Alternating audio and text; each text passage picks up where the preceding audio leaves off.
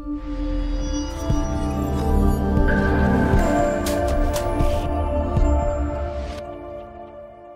guys. Welcome to the Revive Stronger podcast. I'm your host, as always, Steve Hall, and I am joined today by Eric Helms.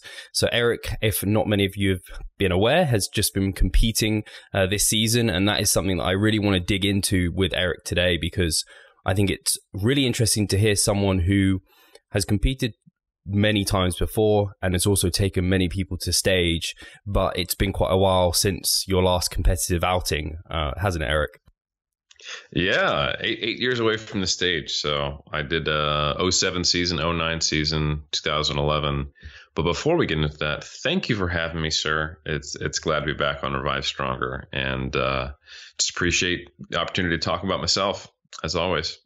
yeah, this is going to be all about Eric. So this is going to be a nice, like self, all, about yourself, Eric. And no, always our pleasure mm. to have mm. you on. And um, I'm glad we could make this happen and let people know kind of your recent competitive outing in was it in where was it again in Hawaii? No, it was in Hawaii. Yeah. I'm actually rocking the shirt right now. Nice. the the Polynesian uh, Muscle Mayhem. It is a uh, INBF show.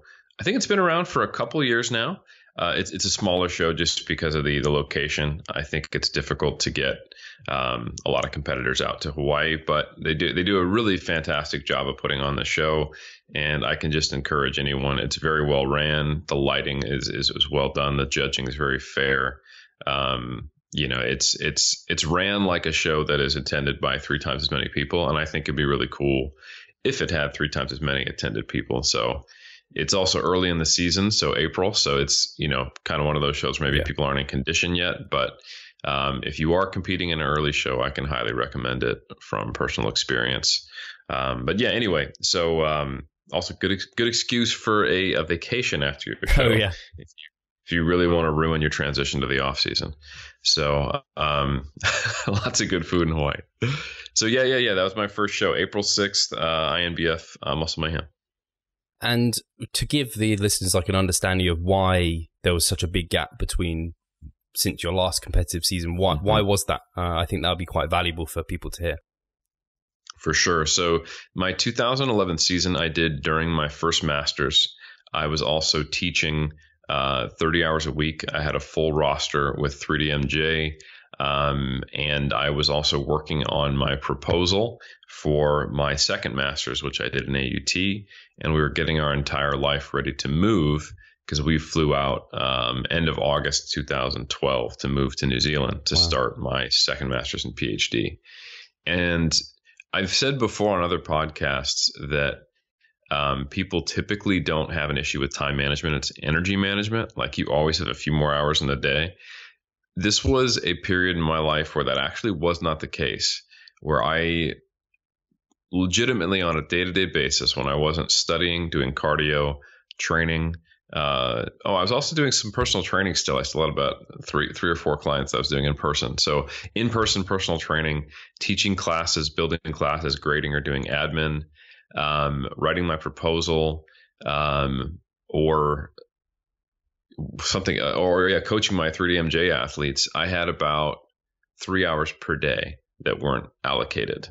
So that was, you know, uh, eating and uh, and sitting down to watch Netflix with my wife for you know a couple hours. I, I was fortunate, at least in the earlier part of the year, that she was um, dieting for some powerlifting meets and also tried her hand at a figure show. So through May, we got to do our cardio together and train together and all that. So that allowed us some kind of semblance of of connection. But man, from uh, like June through August for those three months, uh, it, it, was. I looked at it, it's like this isn't the way to live life, you know.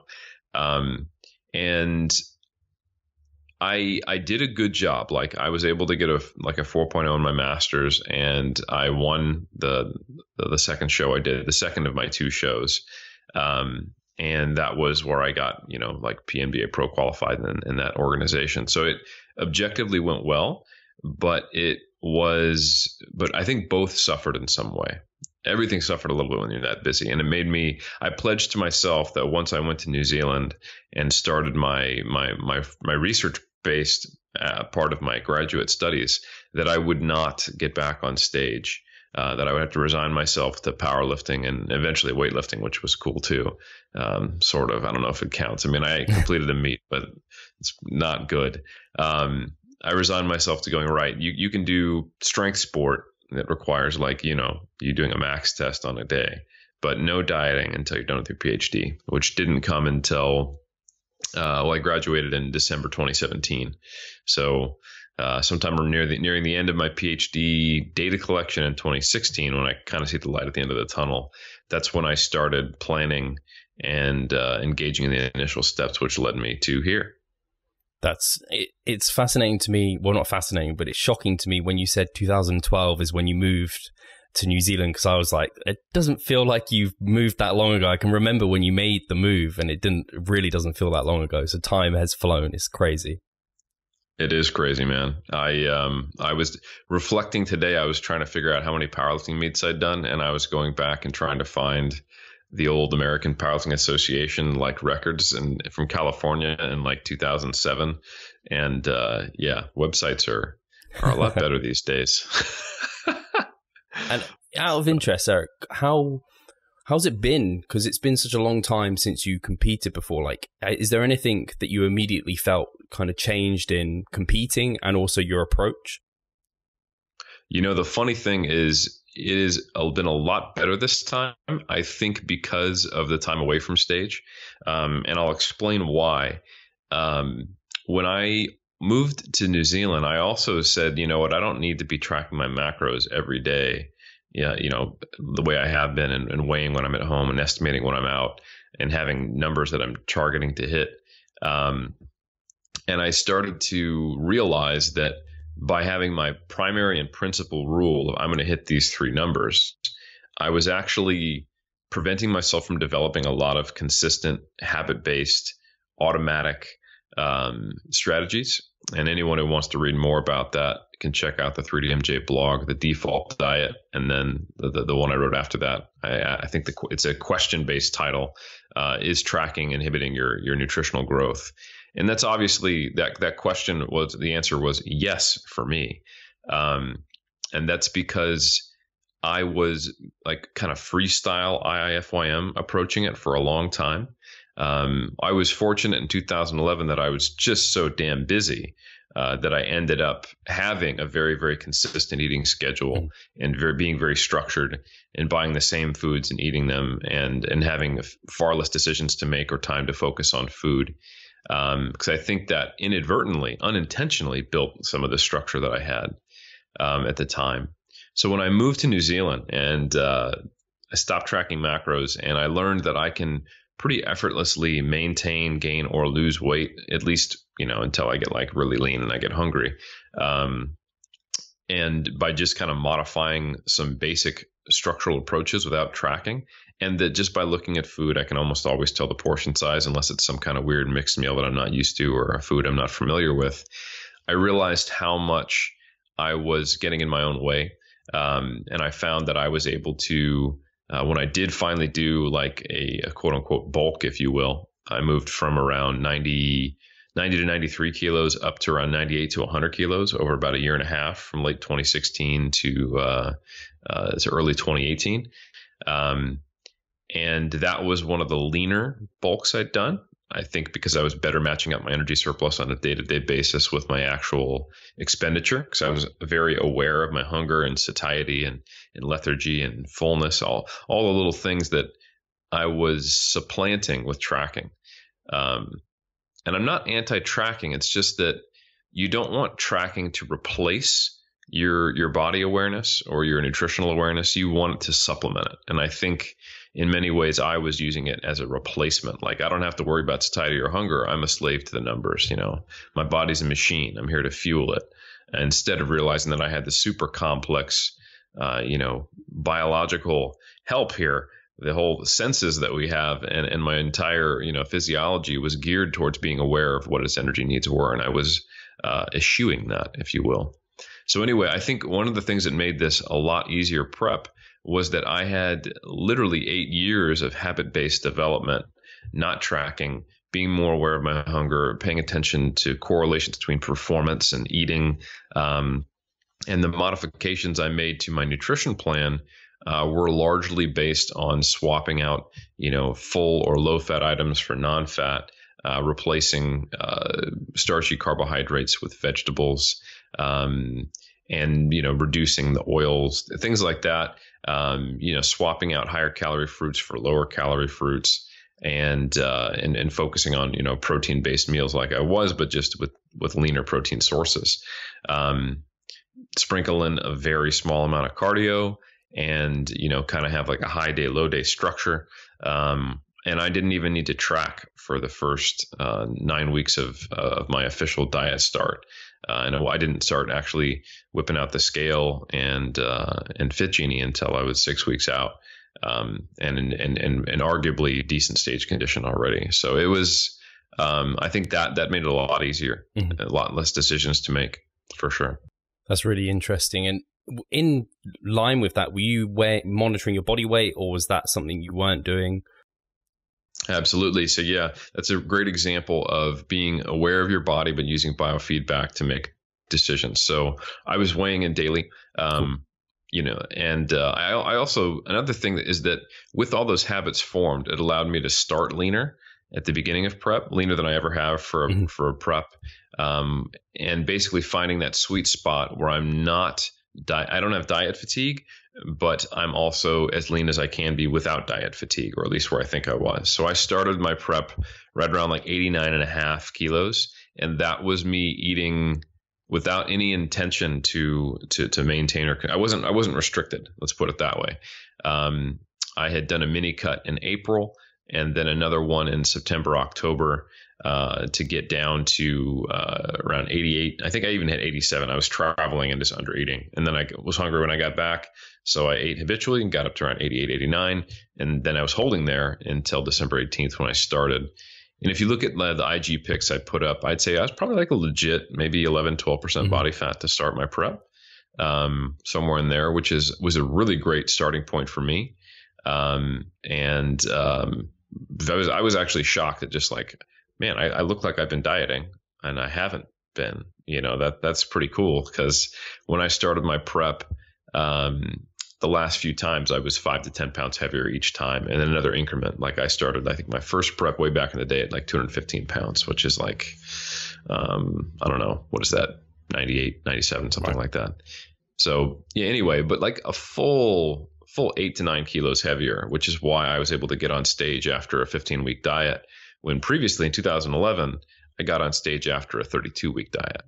So, um, which was nice. And I took a diet break uh, in a week, I think week week six or seven uh, of, of, of dieting. I took a diet break.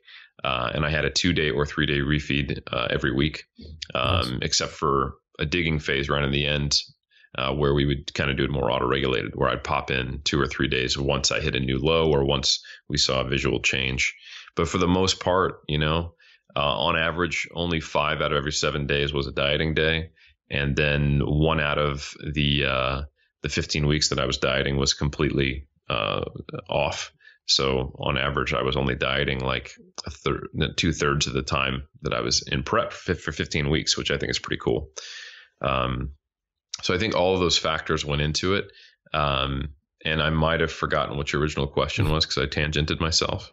It was no, you did. You answered it because it was a case of what was different this time dieting versus last time, and being at the lower end of uh, kind of, I guess it's lower lower end of your settling point is kind of a, a way you could describe the position you got yourself down to then rid yes. of any kind of diet fatigue and I guess the anxiety behind the numbers and the poor habits, uh, an element of diet fatigue, I guess you could call it. So you just put yourself Absolutely. in a really good, strong position to start a contest prep this time round.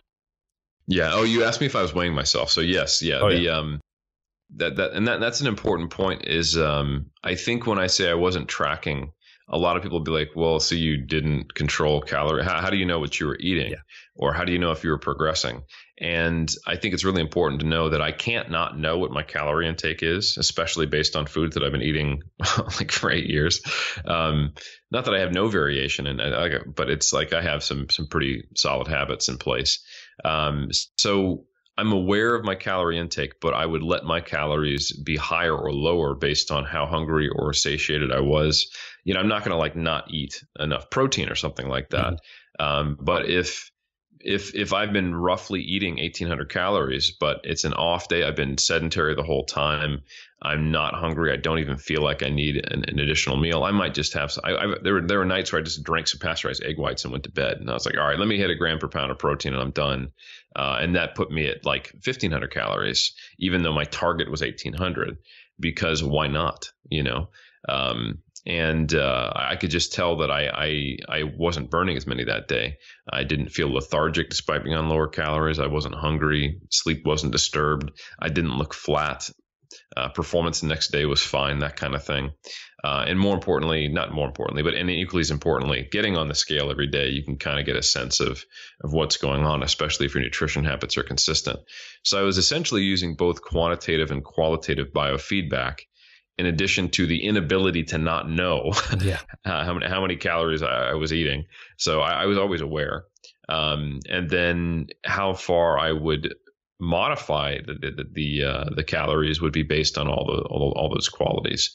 And I could say on average I was eating probably 23 to 2500 calories um, on my refeeds at the start, and I was dieting on around 1800 on my low days. Uh, and that worked pretty damn well uh, for I want to say I didn't hit a stall for the first six four, four to five or six weeks, and then I slotted in uh, a couple cardio sessions per week that I say were cardio sessions, but then you know if if I'd actually done two cardio sessions a week for those last ten weeks, I would have said I'd done twenty cardio sessions, but I only ended up doing nine. So that's very few. Uh, and that's largely because I w- I wasn't doing like hard cardio. I was just attempting to uh, offset any reductions in energy expenditure, right? So if a scheduled cardio day came around, but I had a meeting in the city that I walked to and then I mm. walked back and then I had to go grocery shopping. I'm like, well, I'm not going to do cardio now. I basically did it. And that ended up happening more often than not. Or I would just intentionally do things like, you know, take the stairs, walk to the grocery store, uh, you know, carry the groceries back from the grocery store, which is actually a decent walk. And I would sneak in my cardio in that way. So formal cardio sessions only nine, but I, I did start doing cardio at that point. That was the second adjustment. Um, then I took the diet break, came back, got some more life out of that same setup. And then in the last six weeks of my diet, I had to make changes every like every week or every other week until I got down pretty low. But um, but yeah, it, it was it was very smooth sailing throughout. Um, and I also was getting skin fold uh, assessments done okay. every every couple weeks, which I find uh, from an ISAK anthropometrist who's you know a PhD student yeah. at a- AUT. So it's not like uh, I don't like most body fat assessments. Yeah. And people ask me, "Oh, you got skin folds. What was your body fat?" I'm like, I'm not going to use skin fold to yeah. determine body fat. That's a terrible idea. But guess what? A skin fold is a very accurate measurement of a skin fold. So, uh, it, and that's what we care about as bodybuilders is mm-hmm. how much distance is there between our eyes and the muscle. Um, so it was cool to see my skin folds track down, and I'm actually going to start up doing that again um, uh, this Sunday. Nice. A lot of things you were talking about there, Eric, is just making me think. If you were my client, I feel like you might be a nightmare. just in the fact of a lot of things you were talking about is needed. Like you have to be very sure that you're advanced in many of these areas of knowledge and application and being able to like have I was just thinking if a client was like chucking these things at me, was like, oh, I didn't do my cardio today because I, I, went for this walk, and I'm like, mm-hmm. hang on, this is really hard to control.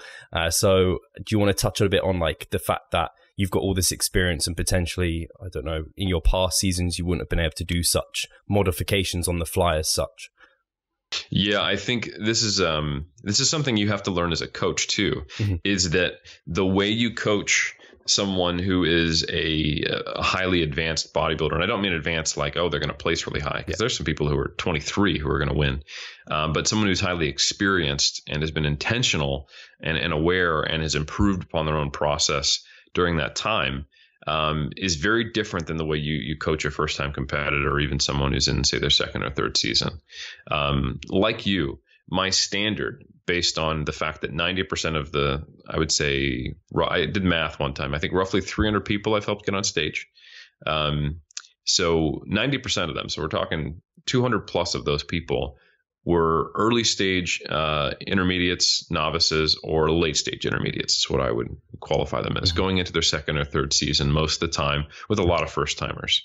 And in those cases, I'm giving a plus or minus five to 10 gram target on macros. Um, I'm giving them uh, specific resistance training program. They're going to track sets, reps, and loads.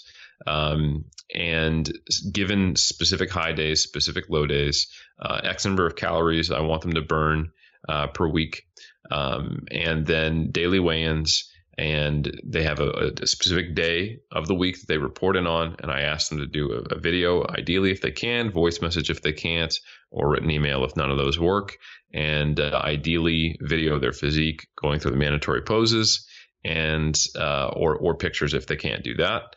I give them one to two things on their posing to fix each week because they can't take on too many things learning on board. I look at their training to see if it's progressing. I ask for certain lifts to be seen that are high risk, ask how their performance is going. I get RPE. Like I have, I know exactly what I want, which variables I want, mm-hmm. and what I do with them. Um, and that's the way it, it, goes for novices and intermediates. And then that changes on an individual basis over time. Uh, yeah. Like, for example, um, they might have certain things like, hey, you know, during exam week, this really, really messes me up. And you go, hey, all right, we're not going to weigh in during exam week, and I want that to be our deloads. Um, or someone else might have a a really odd rotating work schedule uh, that that kind of messes up their their weigh-ins or their food or whatever. And we go right, we're going to have um, auto-regulated refeed days. So long as you get two in per week, I'm happy. But what day of the week, I don't care. Just so long as out of every seven days, five are dieting days.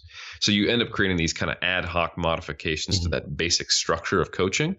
Um, but you have to be more flexible than that with an advanced uh, athlete. And in many times, the way to approach it is you let them be the gatekeeper. Unless they come to you and they go, "Hey, look, I want your structure. Treat me like any other client." And then you just have to make sure that you don't get in their way. Um, that you include them even though you start with that structure. And that does happen. Sometimes I get uh, the high level athlete who goes, "Look, I haven't been as successful as I want. I don't trust my approach, so let right. me do the 3DM 3DMJ way." And we start there and then work work work their individuality into it. But um, to give you an example of what it might look like for a high level athlete, uh, with Berto, I, I, brought him on to, to, be like officially doing coaching and him having kind of the, the, the final say, unless you know we totally disagreed, which hasn't really ever happened. Um, right around the six weeks out mark, um, and he knew what I was doing beforehand. He endorsed it. He liked it. Uh, he thought it was working really well. Obviously, I would have reached out if it hadn't been. Um, and he wanted to see, you know, videos of me in front natural lighting after all of my low days, uh, along with a, basically a report of how things are going, performance, etc. Um, and one of the first things he did was he told me after one of my series of two refeeds, "You don't look like you had refeeds. You still look flat to me. I want you to go out and eat more tonight." And then uh, the next week, he was like, "Actually, I want you to have three refeed days in a row."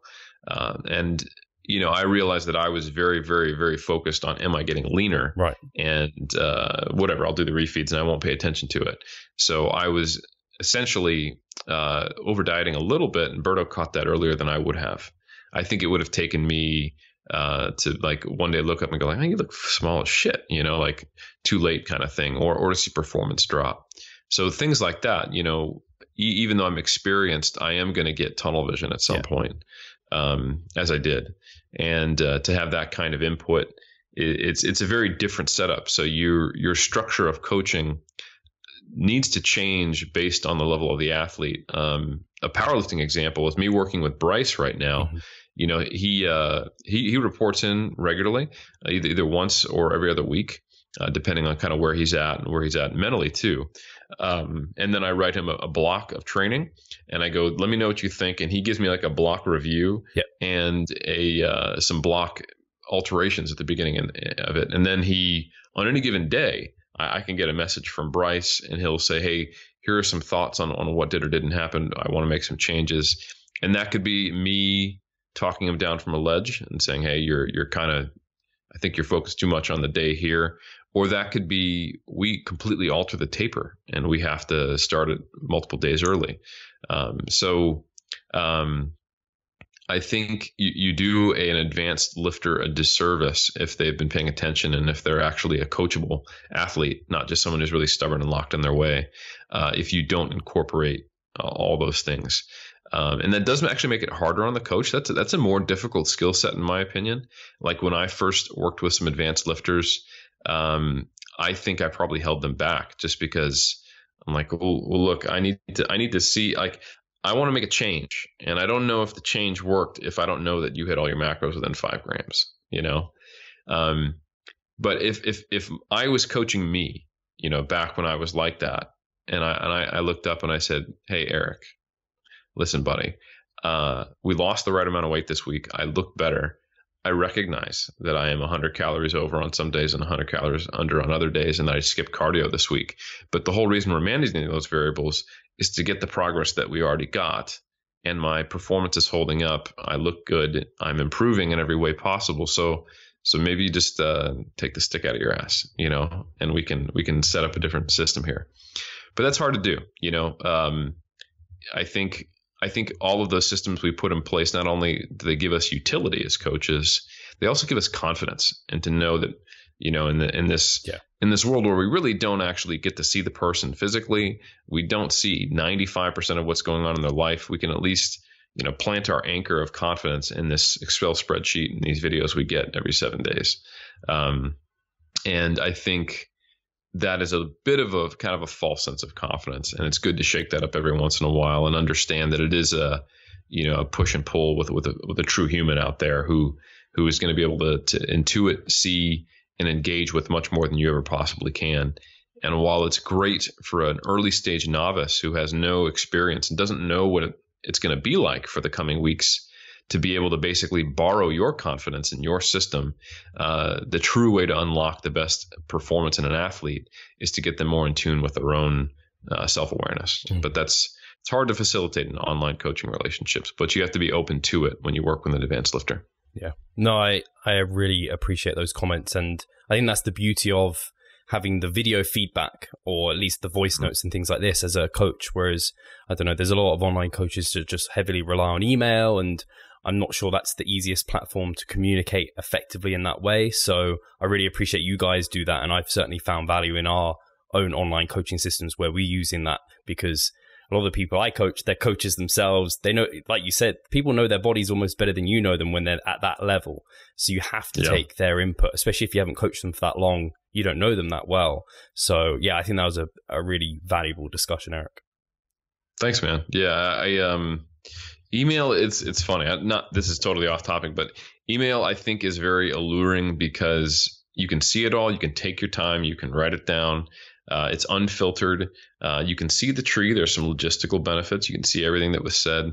Um, but man like there's a reason why the nastiest political debates yeah. and and strawman arguments happen uh, in text. It's because people are removed from treating each other like people. Like you don't see, uh, you don't see someone's face, you don't see connotation uh, or hand gestures, you don't hear tone of voice, um, and it, it, just it just removes so many critical elements of, of communication. And and man, when you see someone who's saying they're good to go and their eyes are half shut and they're they're they're yeah. just sucked they're sucked up and and and you have to put them on two times speed just to to to hear everything they're saying in some kind of reasonable cadence and you're like yeah your NEAT is down bro you know so I think all you lose all those things when you don't get some of that more natural communication. 100%. And actually on that topic of NEAT, did you track steps or did you do anything with your NEAT to monitor that?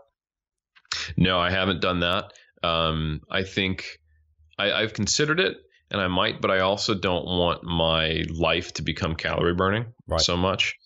Um, I've done it more subjectively, just thinking about like what do I what am I normally like? How often am I moving around, and what am I like today? And then, am I getting leaner? Is my weight stalling? Because I think that's that's well, I, even if it is like an actual metabolic uh, rate going down, uh, I can't really change that. You know, I can do my refeeds and hope it helps, but um, the only thing I can do is offset it. So it was more subjective. Uh, like I would decide to take a walk and think uh, it's a good opportunity to catch up on continu- continuing education, podcasts, um, stuff like that. And uh, so I, I, I, did that more subjectively. Yeah, I think it's uh, I'm really glad. I think it was James Krieger that really brought it to the forefront for me because mm-hmm. I know in my first prep, it was something that I was completely ignorant to, to the point at which I would gladly sit down and not worry about things. And I had to do horrible amounts of cardio to make up for the fact. So I think just the yeah. fact, obviously, you're more than aware of it, but even more people are now aware of it. I don't think necessarily you need to get down to having the step tracker on there unless it's like an accountability tool. Uh, whereas you know you need to give yourself a, a talking to if you're being lazy. You kind of know it. Yeah, you know, it's an interesting thing. I'm uh you had uh, Andrew Chappell on not too long ago. Yeah. Um and uh one thing we've seen in some of the uh, the data he's collected in the UK on on bodybuilders that pretty much everyone does cardio. Yeah.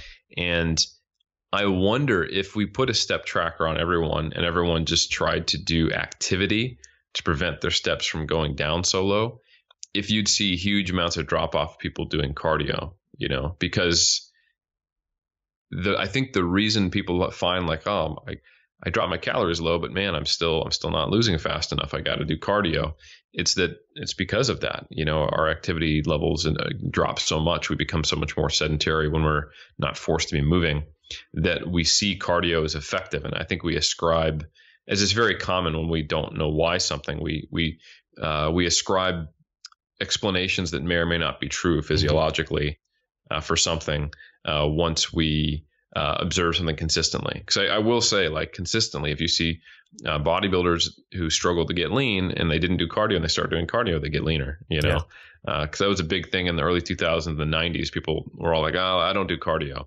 and then a lot of the times people started doing cardio and they were able to get to striated glutes.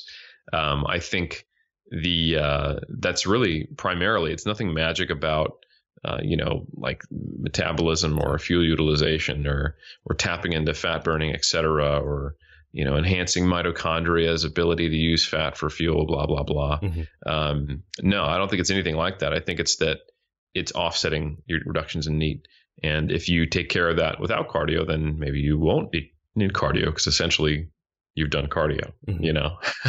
no, yeah, so. I, I definitely think it's the not that we'll talk too much about that podcast, but there's some really interesting questions that you end up having once you hear about what the elite are doing and kind of is it because of this or because of that and that step element is really interesting to see if they would actually just end up not requiring the cardio if they were more aware of NEAT and things like that.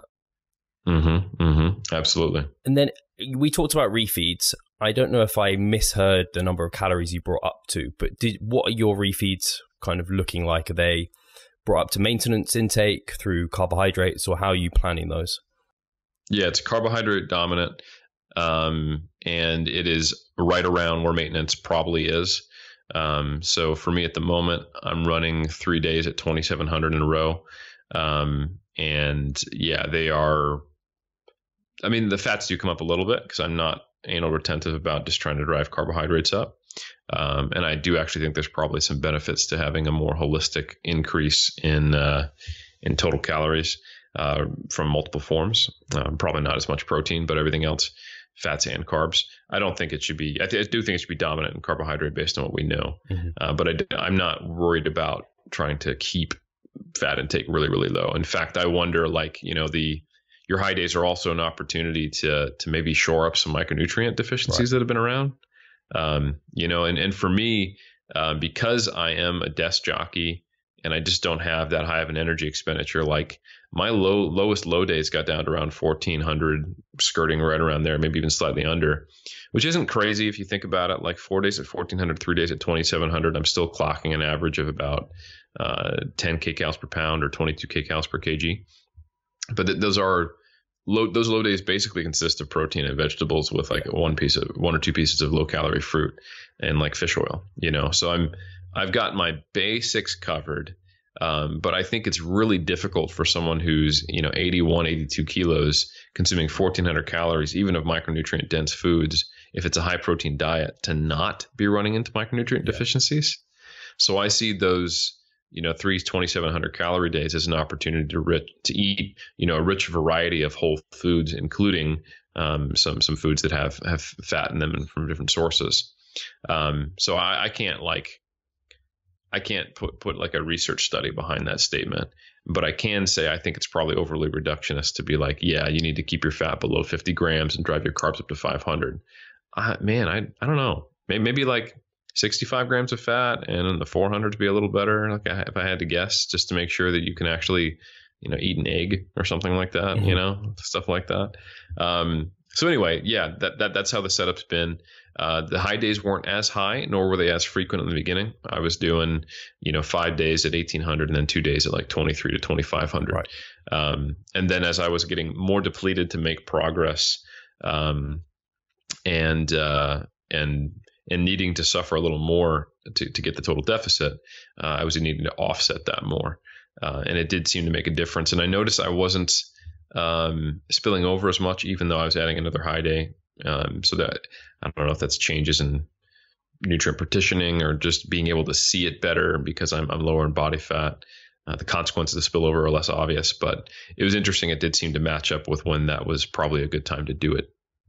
And actually, because you talked about fat, in terms of minima, is I think the muscle and strength pyramid say 0.3 grams per pound is kind of like the general rule of thumb. Is that right? And then is that kind of what you take through a contest prep? Or if you do go under that, how long do you allow, like if you had a client or even yourself, how long do you allow yourself to go under that amount? Yeah, that's like uh, everyone. It's all of us is making up a minimum because yeah. we don't have enough research on fat. So um, people have speculated all over the place, and I think it just depends on whether you come from a bias of looking at fat is uh, this nutrient you need, but not as important as carbohydrates and protein because hashtag sport performance kind of thing, or whether you come from the whole like health side of it and you're like, hey, carbohydrates are, are, are non-essential, and but we we need fruits and vegetables and fiber, but the rest are just you know places to get calories you don't need, and then it's all about protein and fat. You see kind of these two different recommendations, like don't go below one gram per kg on that kind of health side of it, or don't go below uh, like 0.5 grams per kg on on the other side of it, which is kind of you know the low end. So I, I think in, in, my books I put uh, yeah right around what, what you said, like 0.25 grams per pound or 0.5 grams per kg is kind of the low end of where you you typically not want to go below regardless for prep. Right. Um, but with that said, I think for short term periods, uh, there's there's a low likelihood of consequence besides just being fucking hungry. Yeah. Um, dropping your, your fat very low and it's a useful way to cut calories. So, um, you know, when I'm clocking those 1400 calorie days, I'm not wor- I, like I haven't. That, that's another thing that's prep that's different is I haven't had target macros. I've just been making sure I hit a gram per pound of protein, and then I have a calorie target when I have targets. Okay. Um, and I because I know my habits aren't going to change that much. It's always going to be a moderate or low fat ish approach, um, and uh, with with ample carbs. And uh, I just don't see I can't convince myself, at least with my specific individual uh, needs, where I've never seen a difference playing with it multiple times in the off season and in prep, uh, with the difference between a day where I'm at 30 grams of fat or 70 with the same calories, even in prep, I don't notice any difference. Maybe slight differences yeah. in like satiety or hunger or what I crave, but performance, no change. Sleep, no change. Uh, libido, no change. Uh, nothing that I can subjectively tell. Um, and I can't justify it metabolically anyway. Like, yeah, that's just not how the way things work.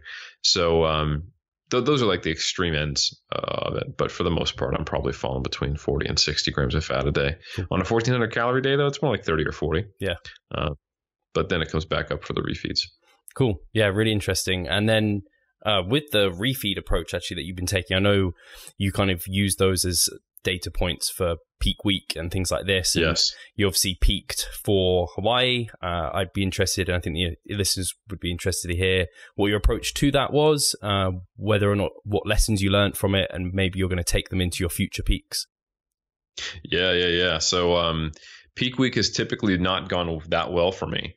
Uh, and um, there's a, a, notorious story for for hardcore longtime 3DMJ followers uh, where in my the show where I, I got where, my first show I won where I got pro qualified in the INBA.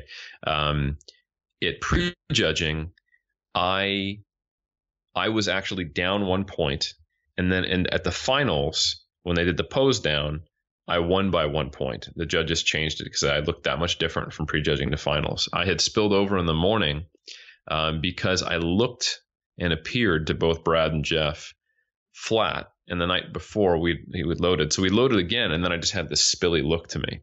So we've kind of learned, and I, I, spill in different places, so I can be f- appearing flat in my upper body and spilled in my lower body, and it's a very stark difference. Um, and we, uh, what I've, what my hypothesis now is, it has less to do with whether I'm actually full of glycogen or low on glycogen in certain muscle groups. And, and more so just that when I eat a lot of food, there's this transition time where I just look gross, you know, or there's like this, this, this kind of filmy water retention that just has much more to do with just transporting nutrients, changes in sodium, changes in body water. And it's going to take some time for me to, to like, like pee and have it stabilize.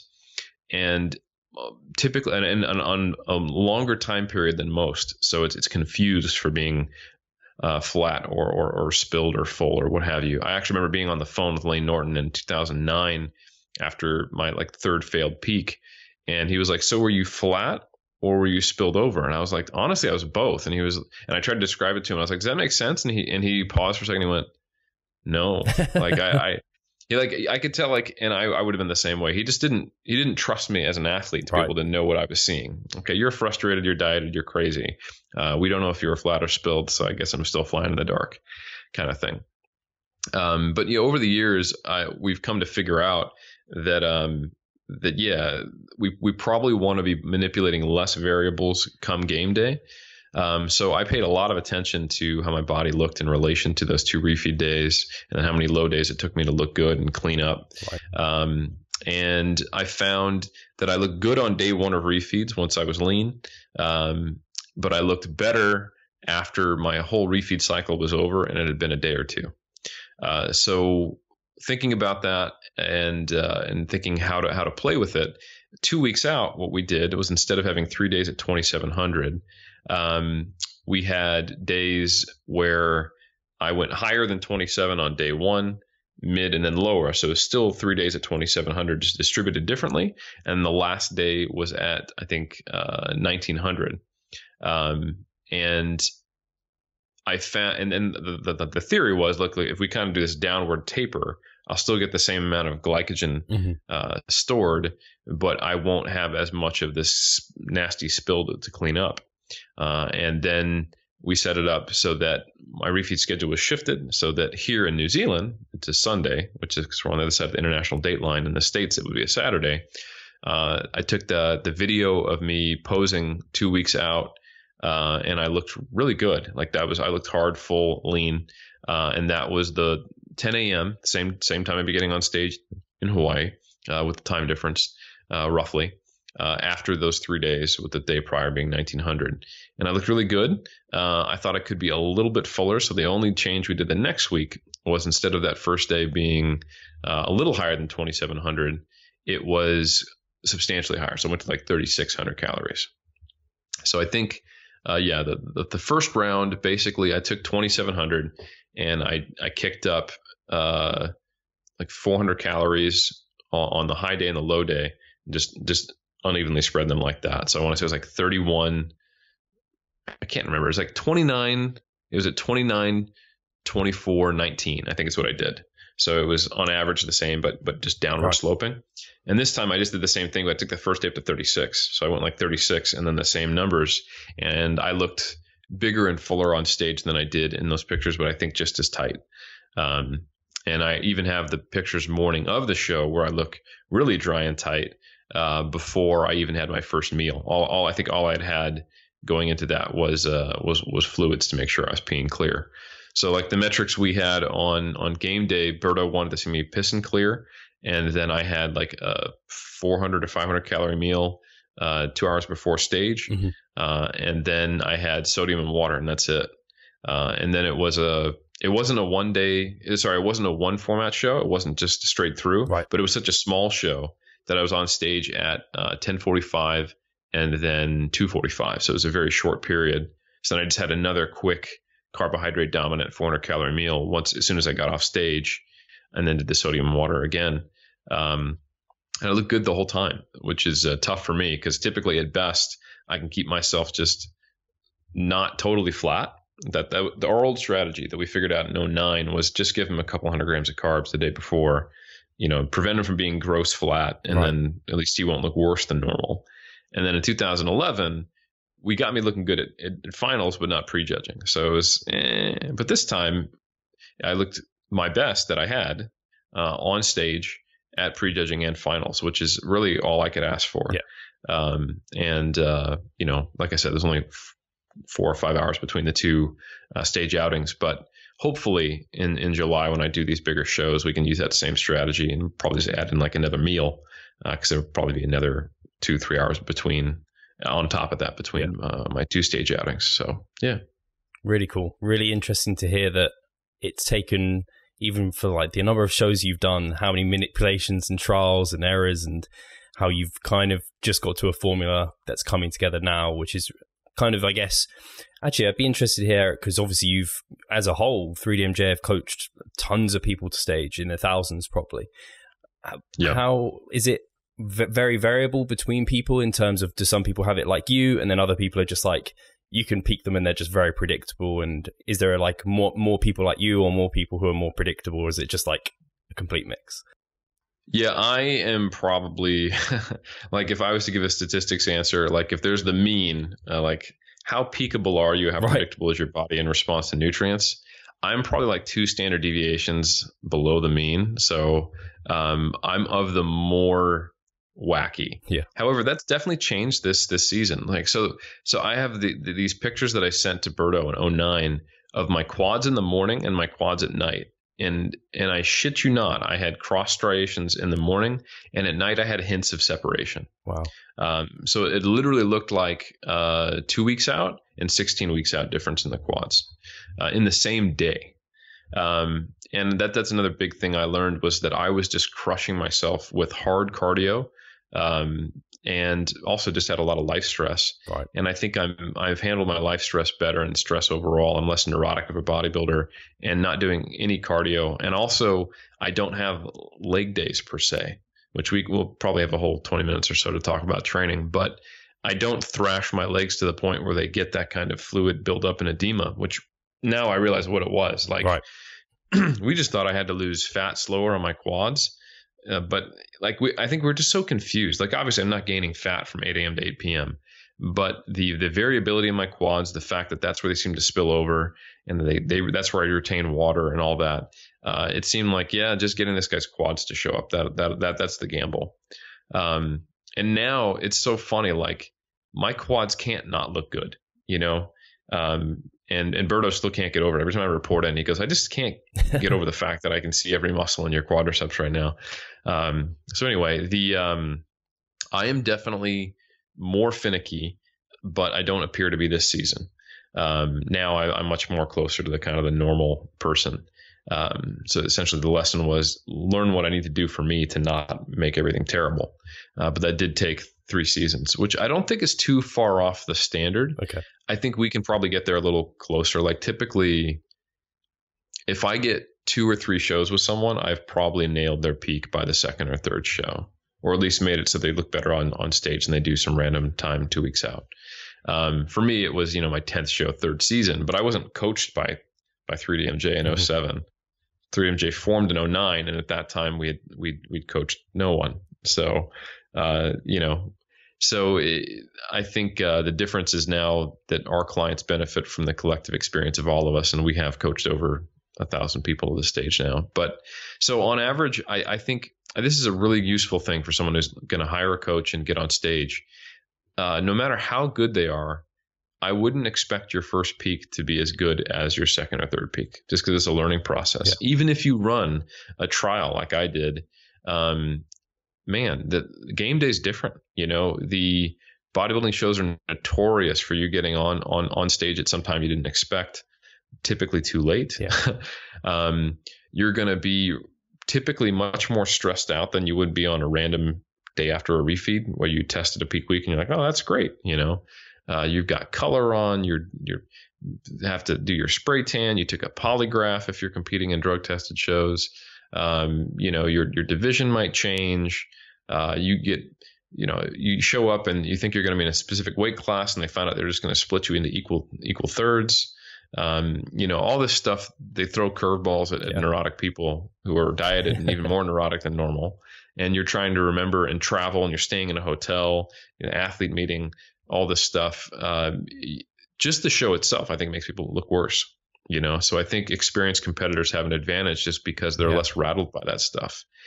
And it took me until probably my third or this fourth season to realize that I don't even think the food you eat on show day makes that much of a difference mm-hmm. compared to other things. Like if you think about it, like how long does it take glycogen to store? You're damn sure the meal you ate one hour out isn't storing glycogen. Yeah. You know, the the sodium might be affecting you, the fluid in in, in that food's affecting you, um, and you know it, it, might be stabilizing your blood glucose so you can pose better on stage. But that's it. Mm-hmm. Like honestly, you could eat a 70% fat meal an hour before stage. It wouldn't make a difference, in my opinion, if, if the sodium and the fluids were there and there's enough just to stabilize your blood glucose, which can come from, you know, protein. So the, uh, just kind of knowing that and having confidence in it. I remember agonizing over the grams of carbs I got from rice cakes in, on, when I got on stage in 2009. And, uh, you know, think like, when do I need to have my sodium coach? Should be now or 10 minutes from now? Should I do it after the pump up or before the pump up? and I'm trying to manage so many variables in my head, all that didn't matter. And now I was like, yeah, I should probably get in. You know, I need to get a meal in this morning. You know, and I need to keep keep my I need to stay hydrated. I need to make sure that while I'm eating less than I normally do, that my sodium levels aren't too low. So let me throw back a half teaspoon of salt right before I get on stage and make my first meal salty. You know, and that's it. You know, so understanding that uh, I really like the process of getting someone looking right um, more right as the days go. Yeah. You know, if you can set up a peak week so that they're looking better as the show approaches, and like typically one of the tips of the trade, tricks of the trade for me is if I can get them looking really good but just slightly spilled over the night before, yeah. we're money on game day, and then we just have to maintain that look. And if they look really, really off after that, and you didn't change anything, and they didn't, you know, go off plan, and there wasn't some crazy time thing, and they didn't forget to drink water, it probably just means then you need to work on stress management. That tells mm-hmm. you something. Okay, this athlete needs to meditate when they wake up. Uh, they need to kind of separate themselves from the rest of the competitors, put their legs up, and listen to some music, listen to some podcasts, and not think about the fact that they're getting on stage. And then their coach needs to just let them know, hey, take take your headphones out, sweet, eat this, and just walk around the building for a little bit. Are you cold? Here, put a sweatshirt on, you know that kind of thing. Tell them when to start pumping up and just kind of keep their head out of the game until they need to get on stage and they gain the experience so that doesn't become a uh, such a stressful process. I love that, especially the the game day approach in terms of it's just like a try and treat it like any other day almost in some ways. I try and tell a lot of my clients in that you you can't if if you've peaked badly, you can't sort it out on game day is going to be a tricky day to try and do anything. Like you said, you kind of want to be that ready beforehand. You've kind of that's why it's peak week, not kind of like the peak day in that way. Yeah. So I think that's really valuable well advice. And actually, with the you signing of went into your training, let's dig into mm-hmm. that. So, what's your split looking like, Eric? Yeah, so I spent um, actually legitimately a full year playing with different splits of having the same total number of sets per body part, um, but distributing them differently to see what I found was a uh, allowed me to improve performance, which I didn't see huge differences in, except on except on a few movements. Uh, B, what left me feeling the most recovered or least recovered, what beat me up the right. most. Uh, C, what was subjectively hardest and easiest. How sore was I? How long did it take to recover? And when did my joints feel more or less beat up? Um, and what I landed on, I, I really liked just an alternating upper, upper lower. So I just do upper lower, upper lower, upper lower, and then take off days. Uh, I just had one to two a week that I was allowed myself to take. Um, but I found that leg days are really trash me. You know, um, even in the off season, even when I'm fat and happy, like the the prospect of doing squats, leg press, RDL, leg extensions, and leg curls in the same day, uh, and maybe sometimes lunges on top of that um, to get to the requisite volume, uh, that is really hard. And that's why leg days go down as the thing bodybuilders talk about. Like that's the real training day. Like, you know, like pump your chest. Uh, this is Sparta kind of, kind of talk, you know? Um, and when I went to full body, knowing that for me personally, I need more upper body volume than lower because my lower body responds better, uh, and I need more. It, basically, what it looks like is I was doing um, five upper body days with one or two lower body movements. and Only one of them was a big compound, and all of a sudden, my recovery improved so much. Uh, I was able to handle things, and the only downside I found to doing uh, the full body uh, was that I could get elbow tendonitis if I didn't pay attention to what I did for my direct arm work.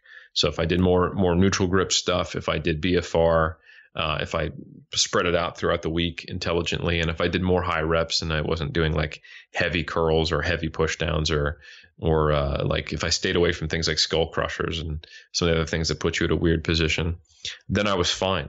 And um, so I actually have stuck with for over a year now uh, five full body sessions as my training, and only had to make very slight modifications for prep uh, to to to kind of deal with the, the lethargy and, and, the, and, the, and the fatigue and the poor recovery. Um, so it's pretty unconventional. It's that I've never trained this way.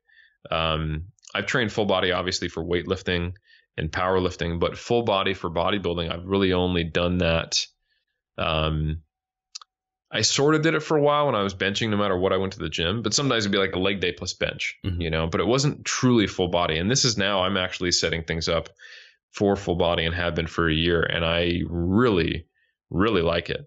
Um, and it's not for any of like you know nonsense reductionist reasons like well because of the mps response time period in advanced lifters and therefore like no i'm not just muscle right you know i have to think about overall recovery and everything but it's really allowed me to maintain performance um, walking into the gym where the only thing keeping me standing was, you know, the 400 milligrams of caffeine I have because it's a low day and all I've had is, you know, like uh, 40 grams of protein and, and 20 grams of carbs and 10 grams of fat. And it's been six hours into the day. Uh, and I'm, I have striated glutes. Like the prospect of going right, all I have today is three sets of leg press for lower body.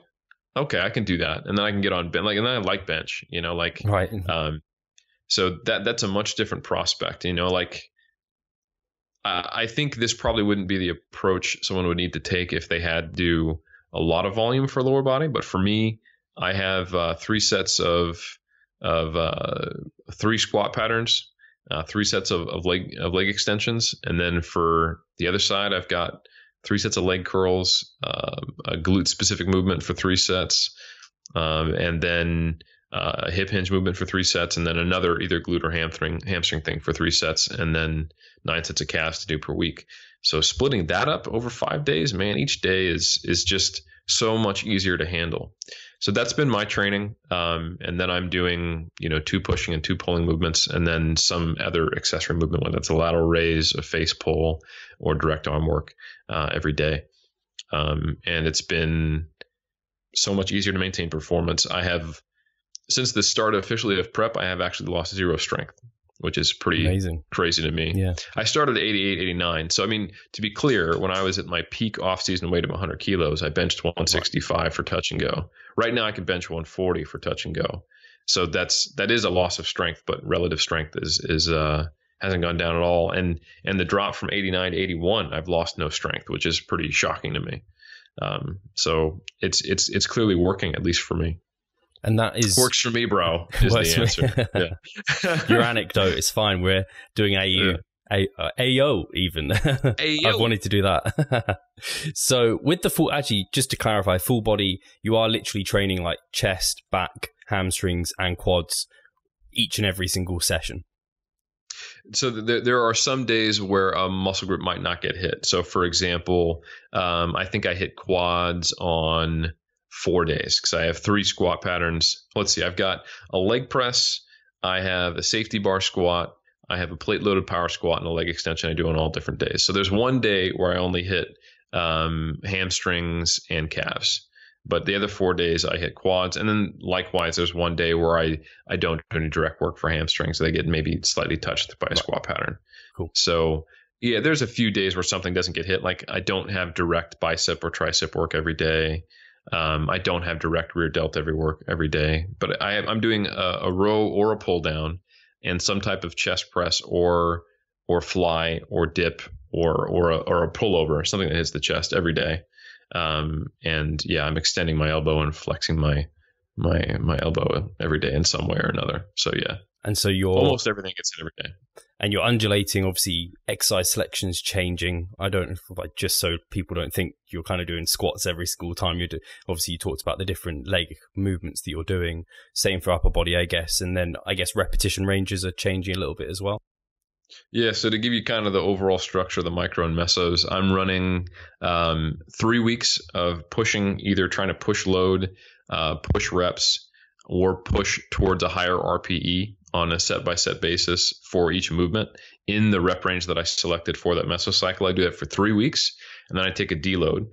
On the deload, which is my fourth week, I, uh, depending on how beat up I feel, I will not necessarily do this uh, if I don't think it's safe. But what I have been doing is doing one set, uh, sorry, two sets on each movement after warming up uh, to do a low rep attempt for a new PR and then a high rep kind of burnout new new AMRAP PR for fun. Uh, I will take those two somewhere between a 9 to 10 RPE. So it's not technically an AMRAP. I might be able to get one more for, for kind of safety. Um, but it drops my volume in, in slightly more than a third because I'm not doing like 100 reps on the AMRAP, mm-hmm. and the low reps are like three to five RMs. So I'm motivated to go in there. I get excited for the session. It's not those deloads where you go in and you're like, I, man, I actually feel weak on this deload. Maybe I needed it. No, it's because you can't get amped up for a set of five at 75% of 1RM. Like you, you're already unhappy about this whole week. Um, so for me, I find uh, I, I, really like doing that. I don't think that works with some setups. Like you don't want to do three weeks of overreaching, then let's go for a PR. You know, like that doesn't make sense in some ways. But the way my training is set up um, and which movements I selected on, it, it works just fine. Mm-hmm. Uh, but your mileage may vary, kind of thing.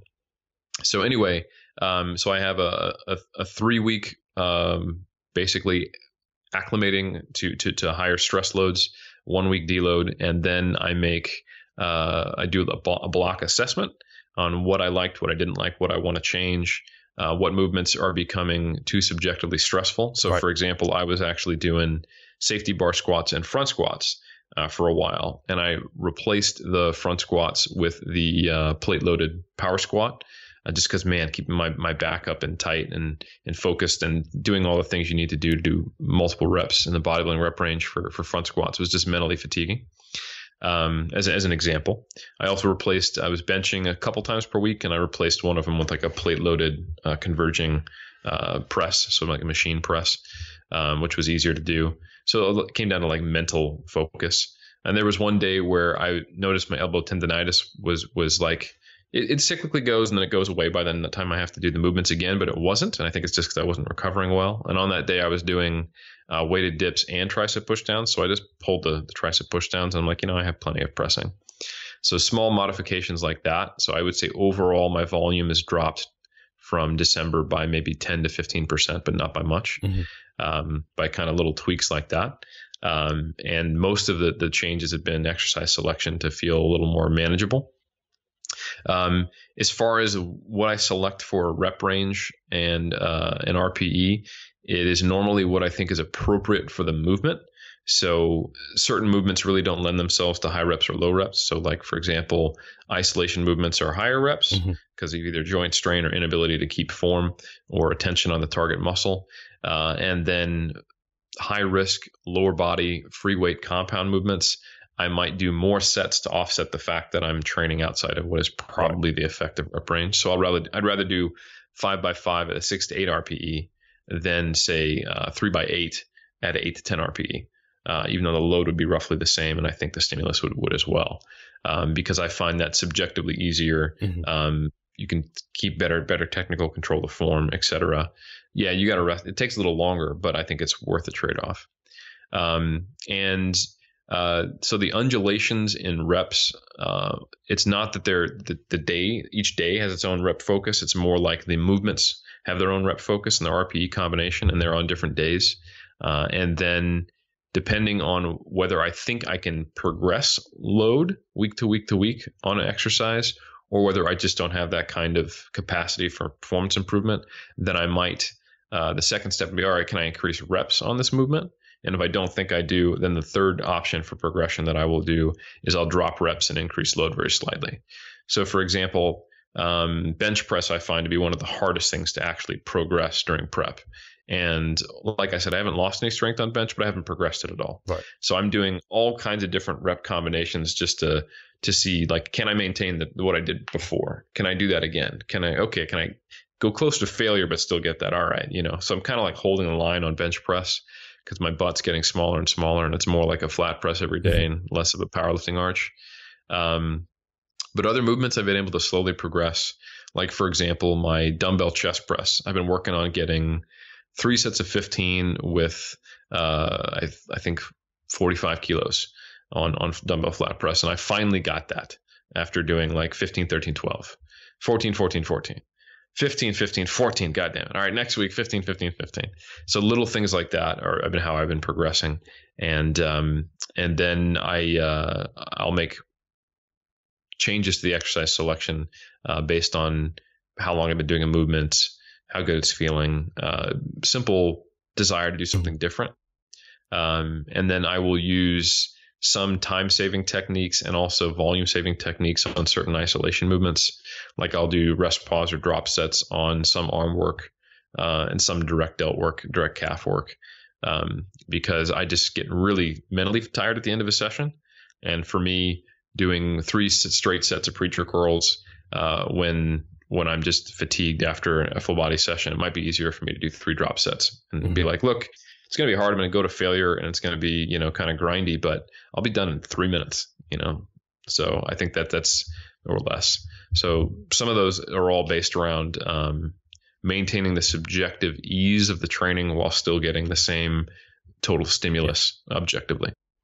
Nice. Really interesting. I think people are going to really appreciate hearing that. And interesting to hear the yeah full body split is working really productively but i think why not? You've tried many things and that's a great thing about experimenting. So really really interesting.